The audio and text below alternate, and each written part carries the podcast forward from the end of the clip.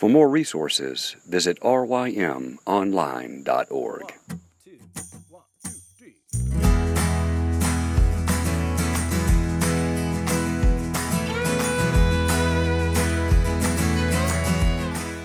The Local Youth Worker is a daily podcast that's centered on five questions each week.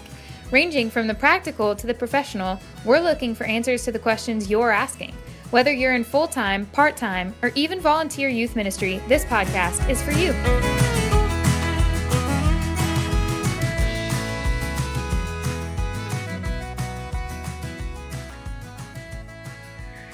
All right, everybody, uh, welcome back. We've been talking with Joe Deegan this week, and um, today, well, yesterday actually, we kind of ended talking about his family a little bit, and so that kind of helped us segue really into today's segment because we do, we have on, in some podcasts past talked about priorities, and um, you know, Joe, you're you're a, a, husband, you're a father of three, um, musician, you wear a lot of hats. So, so what are some some practices that have helped you balance priorities? And what, why don't you go ahead and tell us, you know who your wife is, how long you're yeah. married, and children. Because I know yeah. three children, and at one point you had three under the age of three. So yeah, just that's tell right. us a little bit about that first. Well, my wife Leah is from Houston. We met um, six years ago. We've been married for almost five, and we have a daughter named Ellie, who is right now she's three and three months. We have a son named Sam, who's a year and nine months, and another son named Will. So when Will was born, Ellie wasn't three yet. So we did have three under three, and it's uh, it's Fun been times. wild. Not that much sleep in our house these days, but it's great. so, so yeah, I mean, with all that, and I mean, like you said, not a lot of sleep, and um, you know, I'm a father as well, and so I know it can be exhausting. So, and, and, and you think, I mean, some someone like you, you're performing music, you're writing music, and so you know, writing on lack of sleep that can be be kind of tough. So, so how do you how do you balance? You know, you're writing, you're recording music. How do you balance that? What, what are some some ways in which you prioritize being a husband, still Yeah. being a father, musician? yeah. Well, one of the, one of the things I used to say this back when I was youth minister. This is something my wife and I kind of kind of came up with, especially when we started having kids. Was I told myself that as long as I was in town, I didn't want to go a whole day without seeing my kids, Hmm. and because I realized, especially as a youth minister, you know, you can you wake up early in the morning to go have breakfast with a student before the kids are up, and then you go into the office and you work, and then you go meet a student after school, and then you go to have dinner with someone or go to a, a, a kids play or, or ball game, and then you get home, you know, when the kids are already in bed, and suddenly you've gone a whole day without seeing them. Yeah, But it didn't feel abnormal because you're still in town doing your normal work, and and I it it hit me how easy it was to just let the day get away from me like Yeah. that, and um, my wife and I had to make a quick decision to to say, you know what, as long as I'm in town, I don't need to spend a whole day where I don't see my kids, because that can that can get away from me really quickly, and so we kind of came up with a system that's gonna. It might sound really complicated, but it's actually very simple. It we would think of the day in thirds, like morning, afternoon, and evening, and I try to only work two thirds of hmm. the day. In other words, if I know that I've got a show at night and I've got to do some recording in the morning or something, then I'm going to block off time in the afternoon to come home Yeah. and be with family. Or if I've got to leave at lunch and go set up for the show at night, then I'm not going to work in the morning or take the night. Like whatever it is, I try to have like one of those blocks open as best I can. And it, you know, it varies day to day. It's not always going to be the same, but it, as long as I've got that goal in my mind, it's something that um, it's helped having that goal because it's something that I, I can strive for when I look at my calendar and what's going Yeah. on each week. Yeah. Yeah, that's huge. I remember I had a seminary professor one time who, who told the class that his children, when they had grown up, they one of them at least had looked at him and, and said, "You robbed us of a childhood." Mm. And um, I mean that, that resonated with me, and I thought that is that's I'm not going to let that happen. But you're right.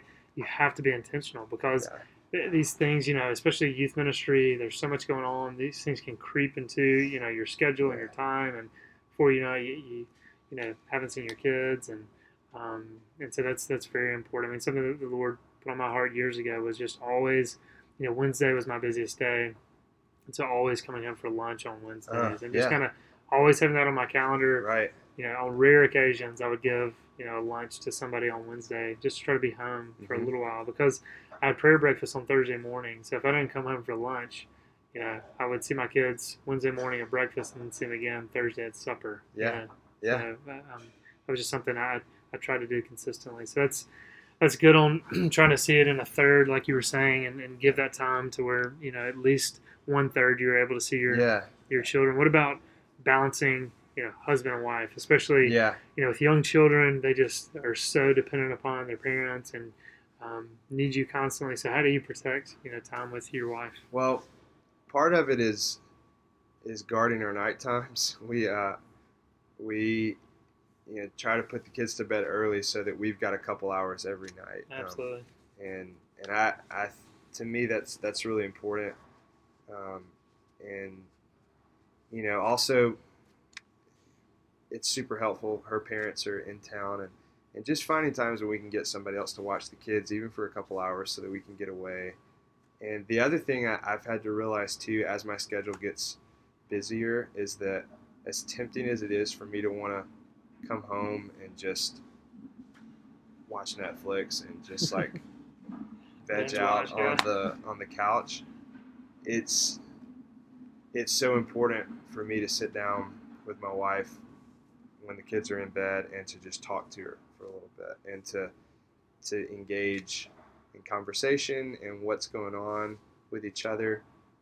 And I've actually found that the times I've done that, like even if I set out to like, okay, let's just have like a five or ten minute catch up, it turns into like an all night conversation because I, I don't know. There's times when you can forget how much you enjoy your your spouse, Yeah. and um, and you kind of go back to those dating days if you if you let yourself hmm and um, and it's those are some of you know my favorite nights when the TV never gets turned on. We Yeah. just hang out with each other, and uh, and so just making sure to have that time after the kids are in bed, when before we go to bed, when we can uh, just spend time with each other. Yeah, absolutely. I, I think, like you're saying, just being very intentional with that because I know even Ashley is, is my wife, and as we've after each child has been born, there are those times where you're just utterly exhausted. Yeah. nobody's sleeping, Yeah, and so we have you know vegged out in front of the television.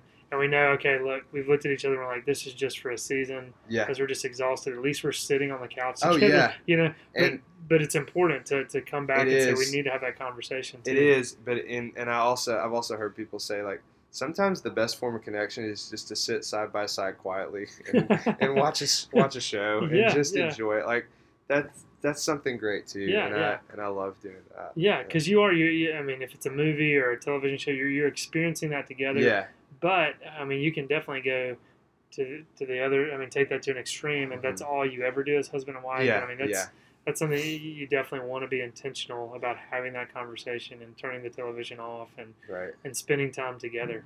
Um, you know, I doubt couples as they're, you know, I mean, maybe this is going in a morbid direction, but as you know, a a couple, you know, is separated by death, I doubt they're going to be thinking, "I wish we would have binge watched more shows Yeah. together." you Yeah. know? Um, so yeah, it's it is just important to be intentional and to know, um, you know, as you're you're talking about being a musician, but this. Um, applies in all of life, youth ministry and elsewhere. That you're going to have to be intentional in these relationships and guard them uh, for sure. Yeah. So that's helpful, Jeff. Yeah.